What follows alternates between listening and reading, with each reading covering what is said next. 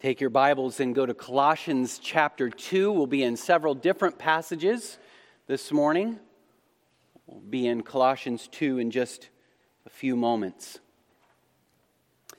Baptism is God's gift to his church.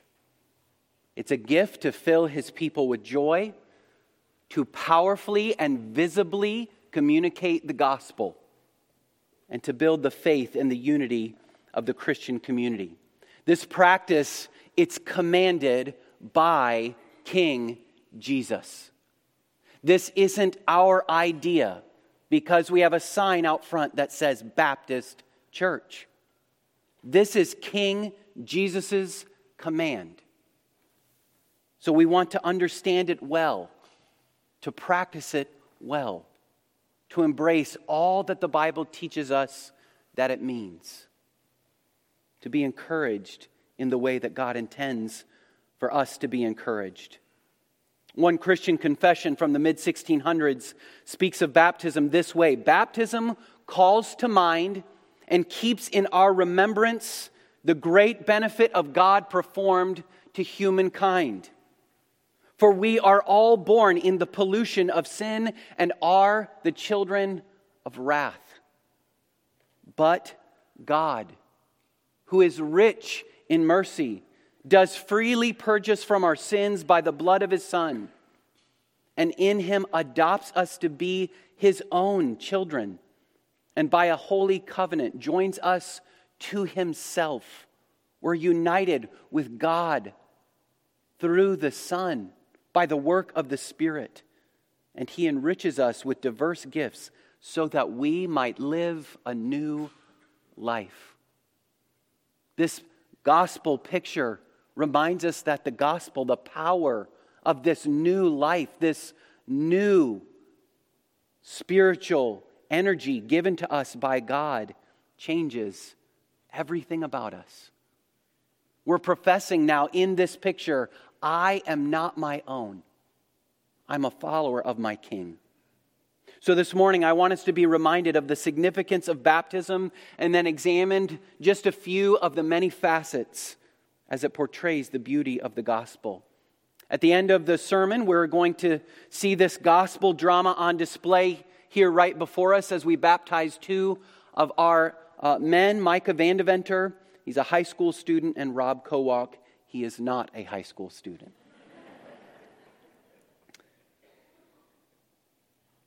Why is baptism important? Why is baptism important? We'll touch on this just briefly. Baptism is an outward display of the inward reality in the life of a believer. It's an outward act, a demonstration of what's happened inside, of what God has done in our lives. It demonstrates that we're brought into a relationship with Christ by His initiating amazing supernatural grace. It also demonstrates we being, we're being brought into a relationship with His people. As we're united to Christ, we're united with His people. We'll see that more as we move through the sermon.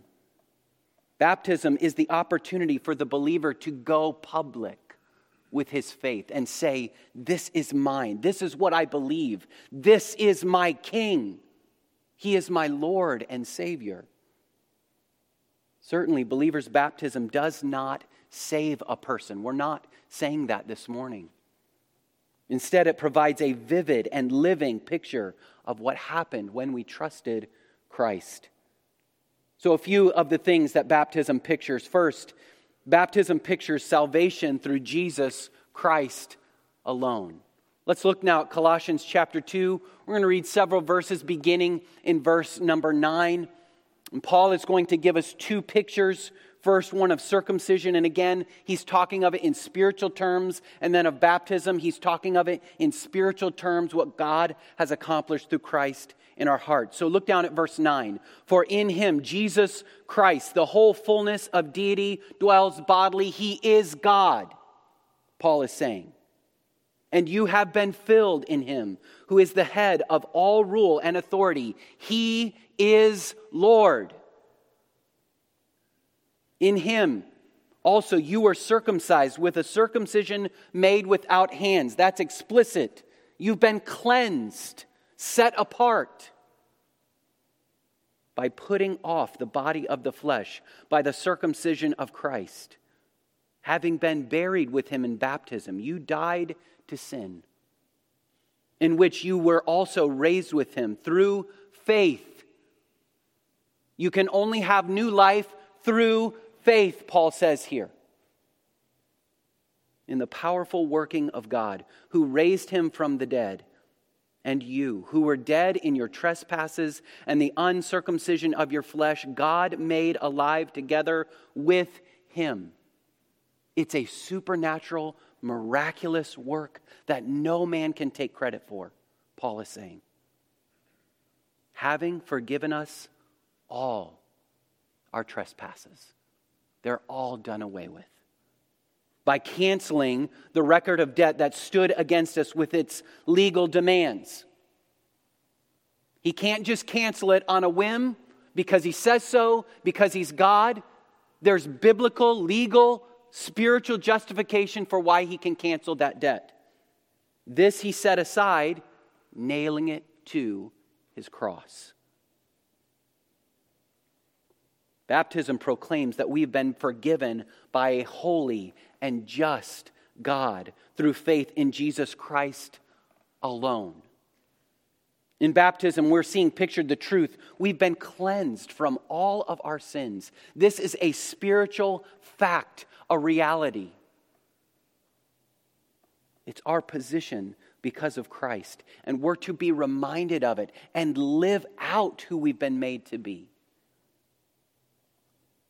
When Catechism asks, How are you admonished and assured by baptism that the one sacrifice of Christ upon the cross is of real advantage to you? Why does it matter? What is its significance? This question is asking. And the answer provides that Christ appointed this external washing by his blood and spirit from all the pollution of my soul, that is, from all my sins, as I am washed externally with water by which all the filthiness of the body is commonly washed away.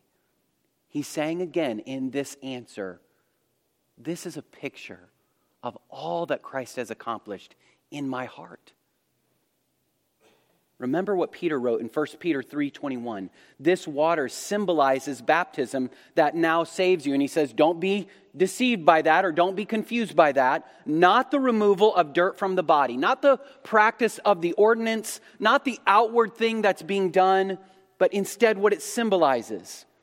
And he tells us what that is the pledge of a good conscience internally toward God. It saves you by the resurrection of Jesus Christ. It pictures your faith in Him. A second picture is deliverance from judgment. We've just read 1 Peter 3:21. This deliverance from judgment is not something we commonly think about when we think about baptism, but I want you to consider this. I think this is helping fill out the picture. It shows us again the miracle of salvation. 1 Peter 3 links the destruction of the world through the waters of the flood with God's judgment and says baptism corresponds or pictures or is related to this. What does that mean? Just a few weeks ago, as we worked through that passage, we made this point. Water is often used in the Bible as a symbol of judgment on sin. So, on one hand, judgment, and yet salvation through that judgment. So think of those pictures. Certainly, the flood in Noah's day is a clear picture of us, of, of this. The sins of those who refused to believe Noah's message, they faced God's judgment on their refusal, on their sin. And yet, those same waters rescued Noah as he trusted in God's means of salvation, which was the ark. Remember the Red Sea and both the judgment and salvation it provided to God's people and their enemies. Jesus uses this symbol to describe his coming death. He calls his coming death a baptism. He says in Luke 12 50, I have a baptism to be baptized with, and how great is my distress until it is accomplished. This is one of the pictures we're supposed to see and rejoice in. Jesus is saying his baptism is into the suffering of the cross, and that is the only way to provide salvation. The water, again, serves as both judgment and salvation. It's what the believer is picturing when he's being immersed into that water, when he's being immersed into the death of Christ. Do you see the picture?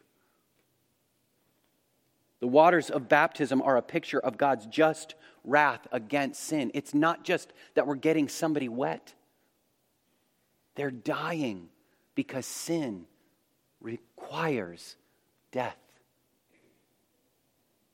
The wrath that the Son of God endured for your sin and mine is being pictured here.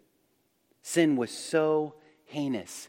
Your sin and mine was so evil that God would put his own son to death to pay the penalty for that sin. That's how much it cost to be rid of it.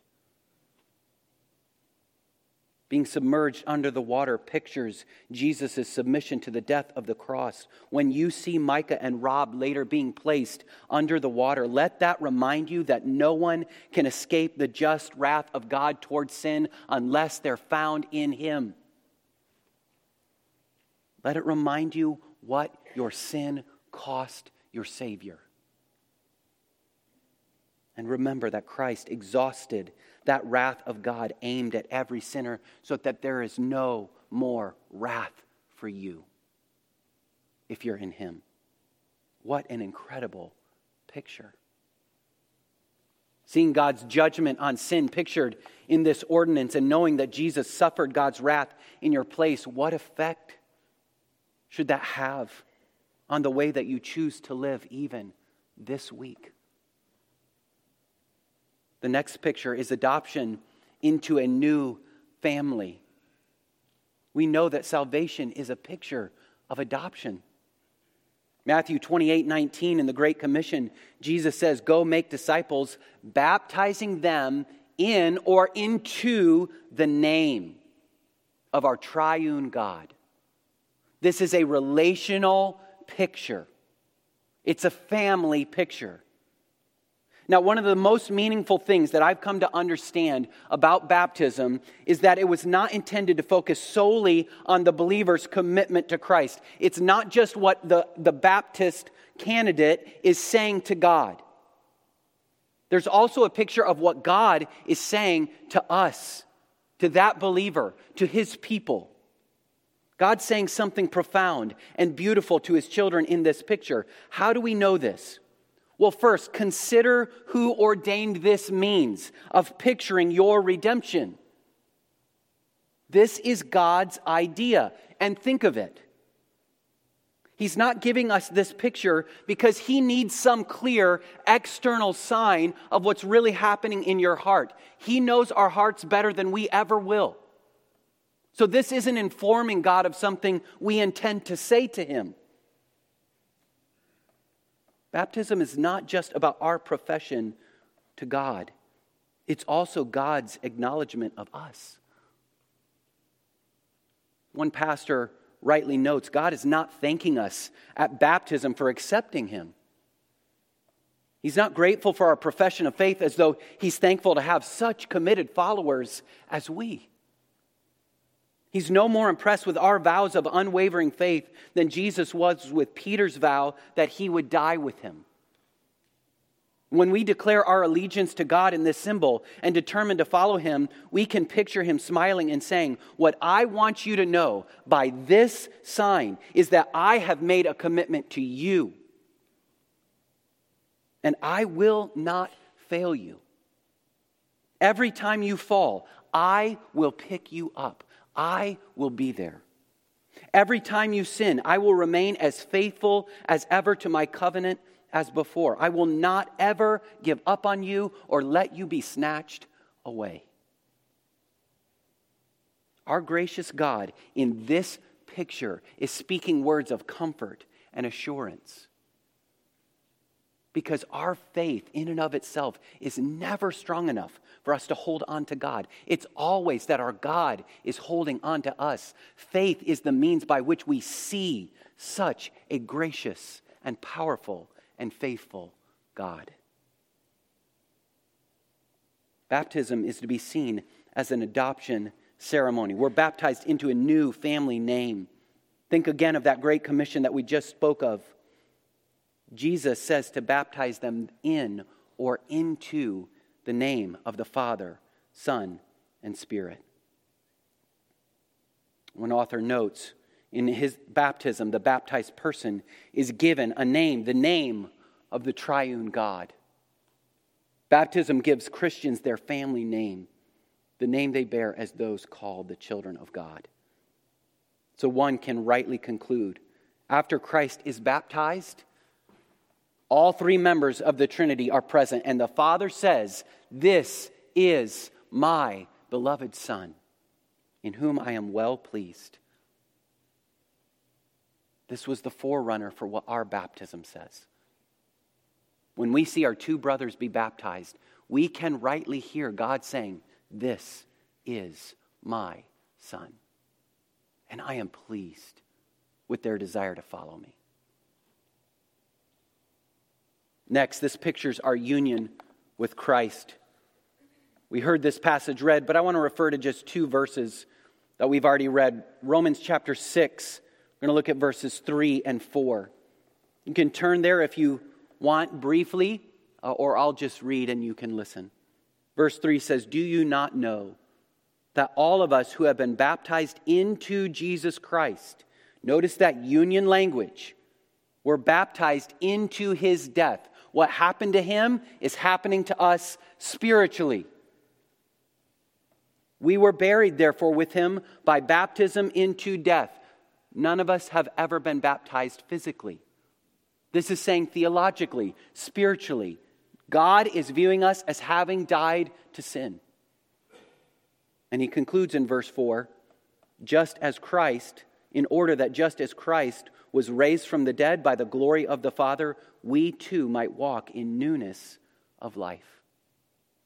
He's uniting us with Him so that our lives may reflect His glory, so that we can be His and live for Him.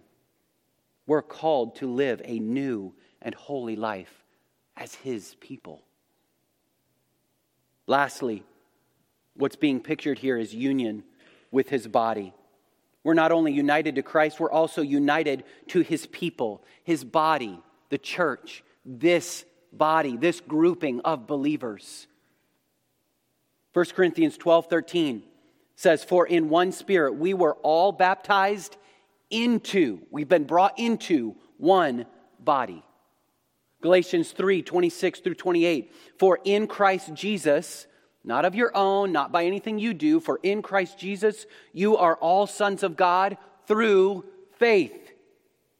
For as many of you as were baptized into Christ have put on Christ, for you are all one in Christ Jesus. He's saying that to the Galatian believers. You all. And finally, in Ephesians 4, Paul writes, There is one body and one Spirit, just as you are called to the one hope that belongs to your call one Lord, one faith, one baptism. We must care for one another because we share Christ in common. And this is why many churches, including ours, links baptism and church membership. As we are identified in Him, we become identified with His people. So, three concluding things to remember. And we've talked about this several times before as we think of baptism. But first, rejoice with Micah and Rob in this display of the gospel. When a church family takes this seriously, we offer to our brothers and sisters who are coming for baptism the help and encouragement and even assurance that what they are professing is real. That's why you're going to hear not just the candidate's testimony, but a member of our body testifying that they are seeing spiritual life in these two young men. God is calling us to encourage and support our brothers in Christ as they take this step of commitment. We get the joy and privilege of hearing and seeing how God has changed them into his own beloved children. So it's a celebration of the miracle of God's grace in their lives. And may we never see this miraculous display as ordinary or common. Second, remember God's saving grace in your own life. This ordinance of baptism is intended by God to feed and build our faith, to nurture it, to comfort and assure us that God has redeemed us and loved us.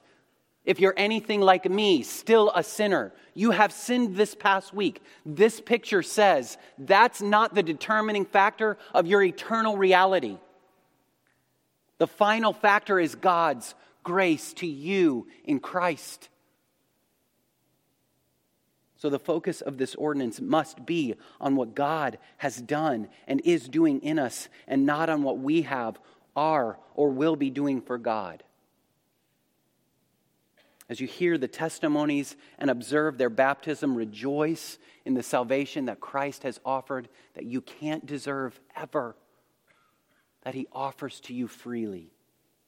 And be encouraged to follow him again. This is a statement that says, He is Lord, and I will follow. Lastly, renew your own commitment to die to self and to live for Christ, as we heard in Romans 6. Baptism demonstrates that a believer has placed his confidence in the person and work of Jesus Christ, and they intend to follow him with God's people for the rest of their life. They're saying, I'm his. This is a one time event. I want you to just think through for a moment the one time events in your life. There are not many of them. They're meant to be significant, they're meant to be something you reflect back on. John Calvin expresses this well. Baptism serves as our confession before men. Indeed, it is the mark by which, we publicly profess that we wish to be reckoned or considered or be brought together with God's people, by which we testify and proclaim that we are worshiping the same God in one religion with all Christians by which we openly and publicly affirm our faith. Thus, not only do our hearts breathe the praises of God, but also our tongues and all of our members. All of us are under the water. All of our members of our body resound his praise in every way they can. Perhaps there are some this morning who do not know Christ as Savior. Can I encourage you to see this picture? Consider what it is that's happening and place your faith in Him alone. Turn to Him from your sin and from yourself. This church, this ordinance, no effort or work of your own can save you from God's just wrath on your sin, but Christ can. He's more than willing and completely able to rescue you from your sin and its consequences. And finally, perhaps there are some in our church family this morning that have never considered the significance of baptism for themselves. They've never been baptized. Would you consider following Christ as He, your King, has ordained and laid out for you? It's meant to be an encouragement, an assurance, a blessing, not just for you, but for this body, and not just for today, but for the rest of your life. I pray that you won't give in to the fear of man and of publicly demonstrating what God has miraculously accomplished in your heart. My desire is that as a congregation, we would understand and embrace the truth of God's word as He teaches us about baptism that we would relish the beauty of this ordinance, this display of God's grace in the heart and life of believers. If you're interested in being baptized, please see me or Pastor Stephen or Pastor Jonathan. We'd love to talk to you about this. May God give us great joy as we celebrate the miracle of salvation as we consider these two men for baptism. Let's close with prayer.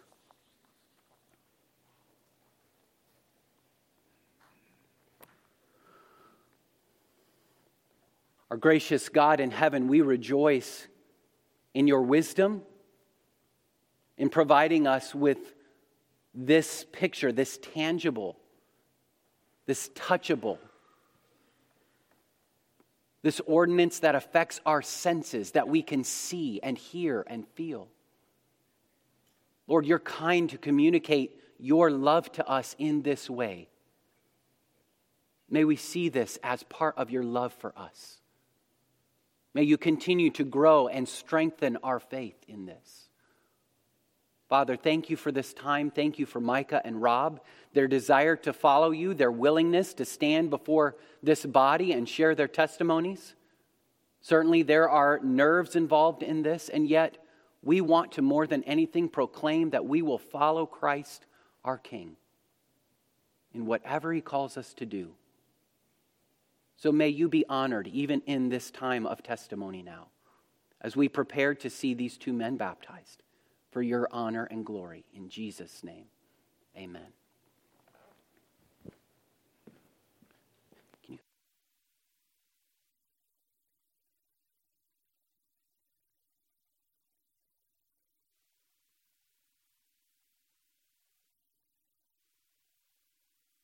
Matthew chapter 10, verse 38.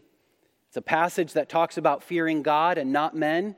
Jesus says, So everyone who acknowledges me before men, I will also acknowledge before my Father who is in heaven. Because we believe that baptism provides a believer with the privilege of being united with our church family, and in order for us to help provide encouragement and assurance to these two professing believers, we've asked them to share with us this morning their testimony of salvation, their commitment to follow Jesus Christ with their lives, and how he's working in their hearts. So I'm going to ask Micah to come first. We're going to hear a testimony from one of our members, and then I'm going to follow up with some questions with Micah.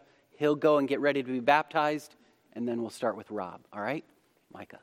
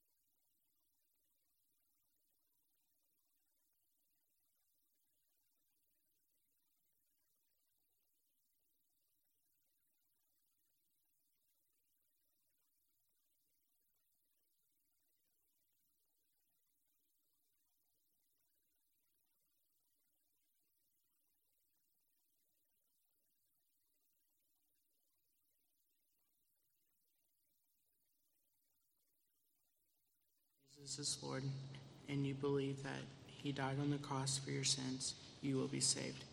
And he asked me, Do you believe that He died? And do you think, do you confess that He's Lord? And I said, Yes.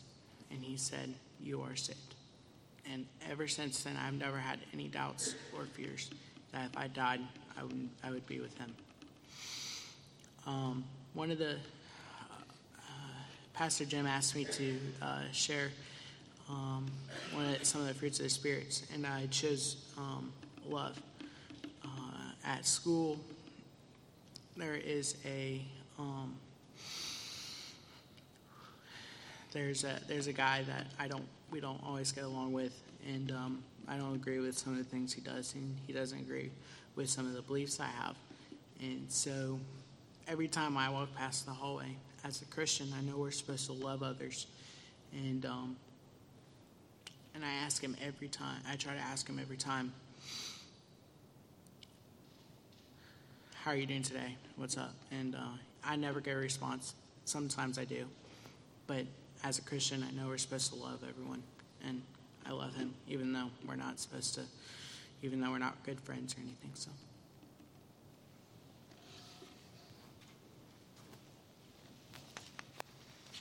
So I've known Mike almost my whole life. Um, we were nursery buddies back in K3, fighting over the same toys. I'm pretty sure Mrs. Nicely still remembers those days. Um, we've grown up together in elementary and high school, and for many years we're on the same basketball team. Mike and I have also spent time at the Wilds, in a book study, and more recently in New York together. With our history in mind, these are some ways I've seen Mike grow in recent years. He's sensitive to respond when he's convicted. Several times we've been in services at camp, and Mike has asked me to join him in praying with his counselor. Micah isn't afraid to stand up for what he knows is right. Many times, I've overheard Micah tell a group of guys that they shouldn't be talking or joking about a certain thing. A few men from our church and some guys from the youth group have been doing a Bible study the last few months. Micah is eager to learn and contribute to the conversation. In youth group, he isn't afraid to ask questions and when he doesn't understand a certain passage. While we were in New York, it was easy to see his love for others.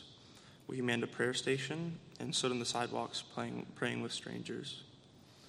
During our book study, he's mentioned guys from his public school that he knows are unsaved. These are, aren't necessarily friendly to Micah, but he shared with me why he goes out of his way to be kind to them. God has given him a unique opportunity at his school, and Micah isn't ashamed to share what he knows about Scripture. I'm so glad that Mike is taking this next step to follow the Lord. You can pray for him that he would grow in understanding the Scripture and that he would continue to love the unsaved.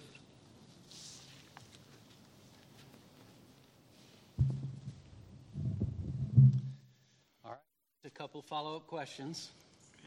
I think you're ready. All right, Micah, why did you need salvation? Because I am a sinner and uh, he died for me. Okay. And how does Jesus' death accomplish your salvation? He died for us, so. Um... Yeah, good. Um, what must a person do to be saved from God's just wrath? Uh, like I said in Romans 10, 9 10, um, you confess with your mouth and believe that He is Lord. Mm, that's good. And believe He died on the cross. And how has God changed your life? I know you mentioned a few other ways. Maybe one or two things that you would say are the main key things that you see. I would probably say, you know, my um, interest in, in church, and um, I would say that probably um,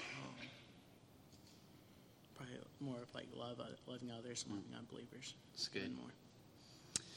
Micah, are you trusting in Jesus Christ alone for the forgiveness of your sins and for the fulfillment of his promises to you, even eternal life? Yes.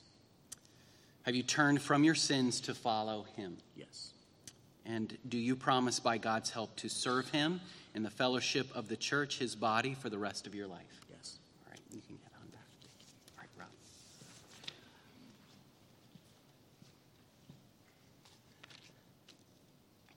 Rob. Some of you may be wondering uh, what I'm doing up here. I've been here for quite a while. Um, aren't I a member here? What's going on? That kind of thing. I, don't worry, I was confused too. You're in the right spot. Um, let's start from the beginning. Hopefully, I can shed some light on it.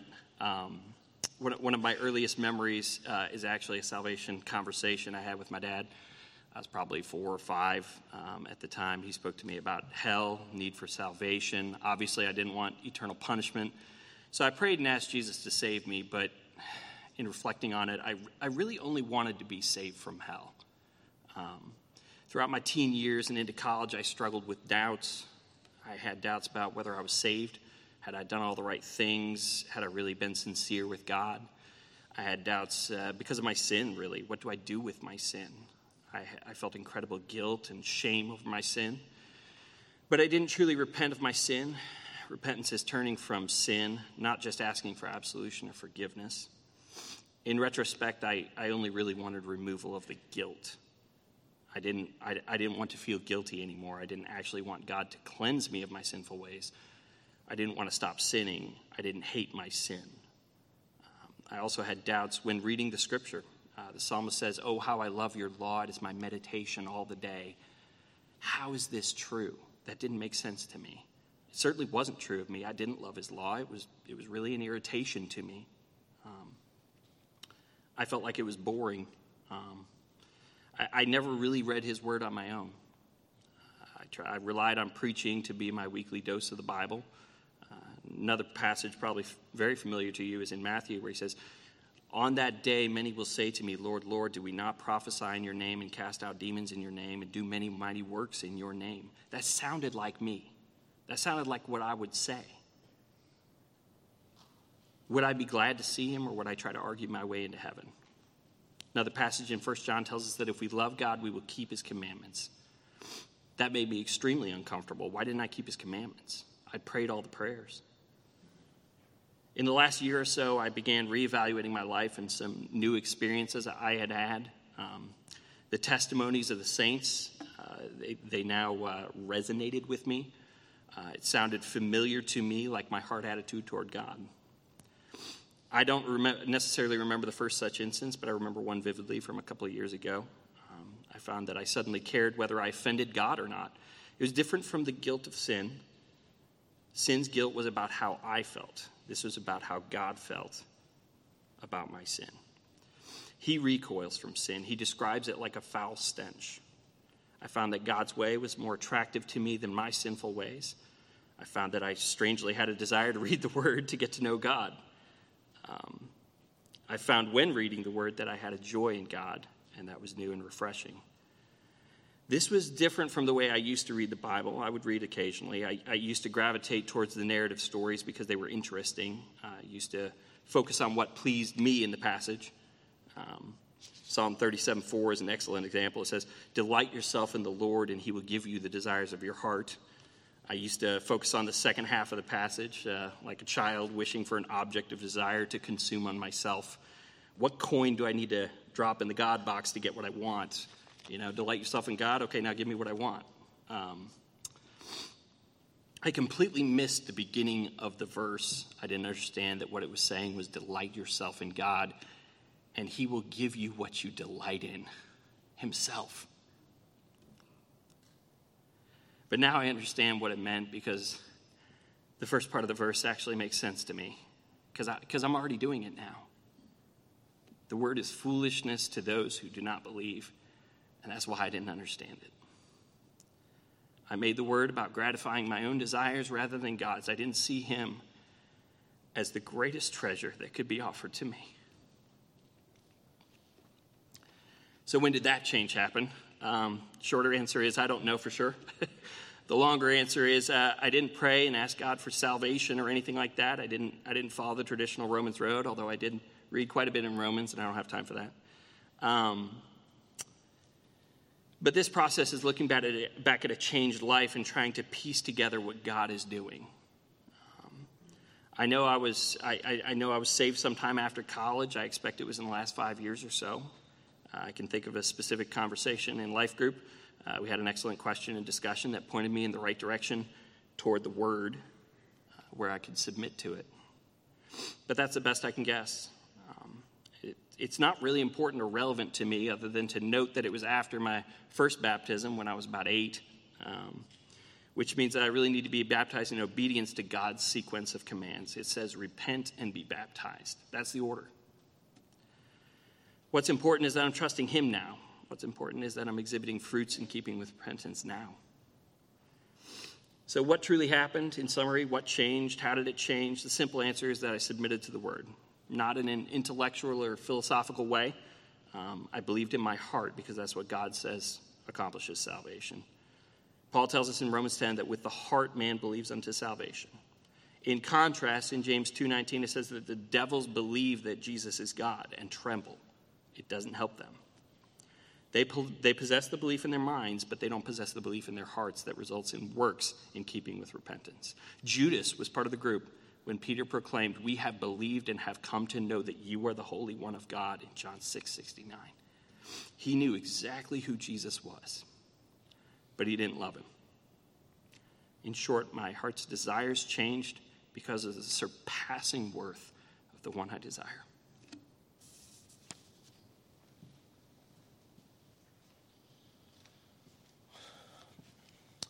Well, I think I can speak for all of us uh, when I say that we love having Rob as a part of our body.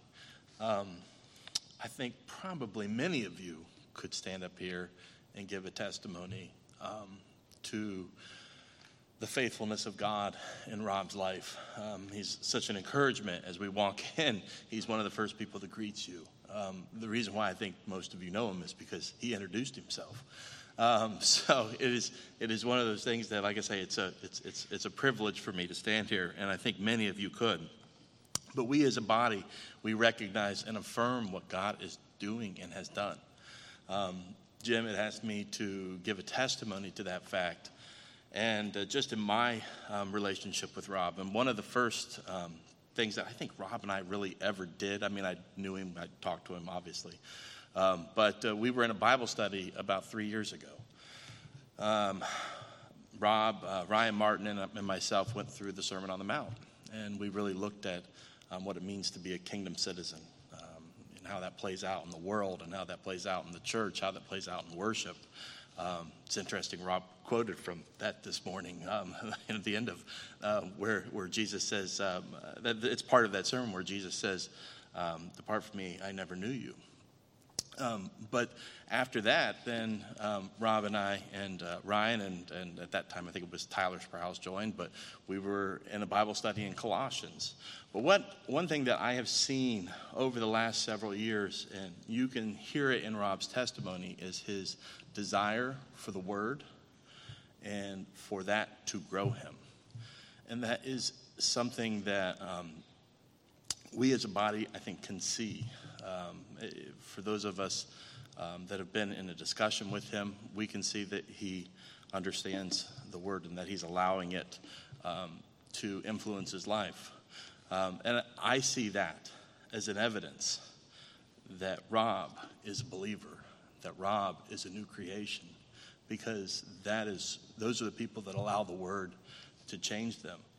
Um, one other thing that I see is uh, an evidence of um, uh, Rob's new life is um, as, as we um, are involved with people and um, we see things in them. Sometimes, as Christians, we have to, to re- rebuke and reprove each other. And I've had that opportunity with Rob. And you know what? Those conversations don't always go very well right? Like they, they don't. Like, I mean, nobody likes to be told, like, okay, here's something that you need to work on. But Rob took it very well. Um, he showed maturity in those conversations that I think is something that is spirit filled, that is not natural. Um, and so those, that's another evidence that I see of God's working in Rob. Um, one thing um, is the Bible studies are continuing. He continues to be in Bible studies. Um, and right now he's in one, I believe, with um, some of the teen guys. Uh, uh and so it's encouraging to see some of these things um, carrying on and Rob continuing to um, grow in this area. Um, I personally am thankful that this is the evidence that I see, right? Um, that God can work through His Word. Um, as a believer, Rob um, has set out on an entire lifetime of sanctification, of looking at the Word and allowing it to change his life.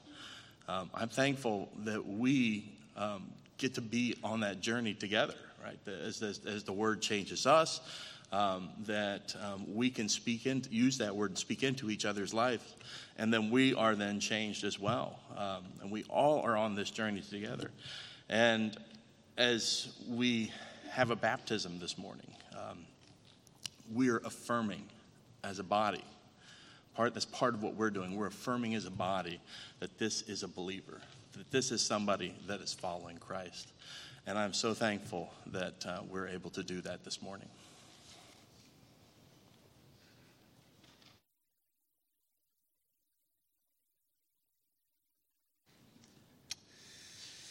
Rob, what is sin and what must God do about it?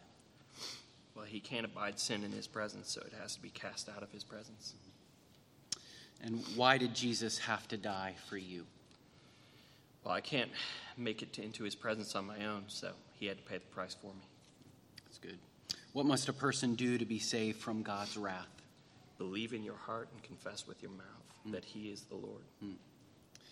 And then, what fruit of salvation is in your life, and what is God teaching you? How are you growing? How do you see spiritual fruit?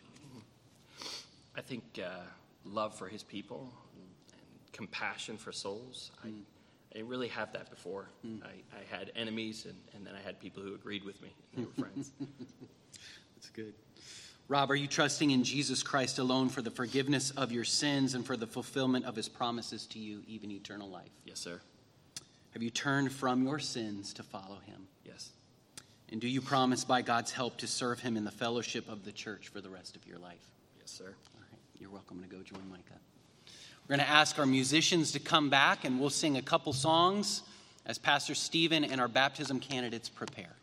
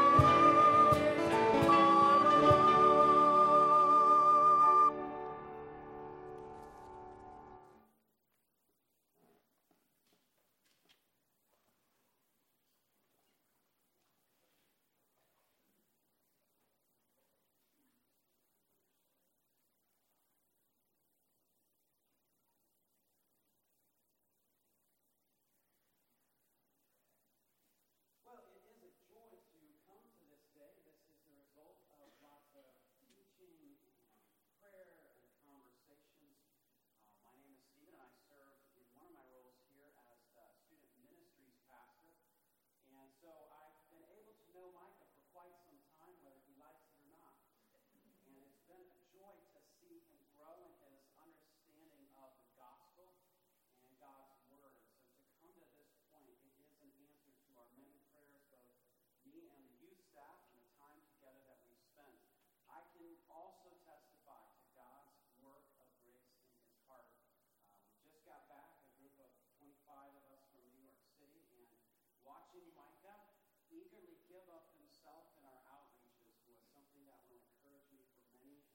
many months to come. So it is a privilege uh, to be together today to see God's work uh, bring us to this point. That's one of the kindnesses that, as an under shepherd, we have. Is God, He doesn't have to, but He lets us see the work that He's doing in people's hearts. We're grateful for that. Maybe step forward just a bit. Okay, so Micah, based on your profession of faith and your commitment to follow our Savior Jesus Christ, I baptize you, my brother, in the name of the Father and of the Son and of the Holy Spirit, buried with him in the likeness of his death, and raised to walk in newness of life.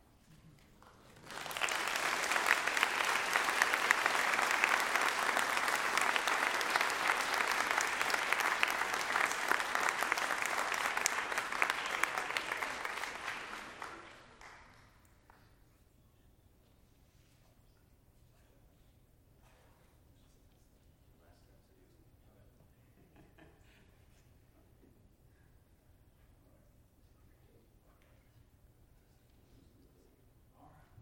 So uh, another privilege that I have with student ministries is having youth staff. And sometimes it's hard to distinguish the youth staff from the student staff. and Rob certainly fits that characterization. So we're grateful for Rob's ministry. He's been part of the middle school staff for the last couple of years. Um, I also have the privilege of being in the same life group as Rob, and um, as the rest of the life group can testify to, there has been many spirited discussions, uh, deep discussions from God's Word, and so it is a joy to be together God bring us to this point.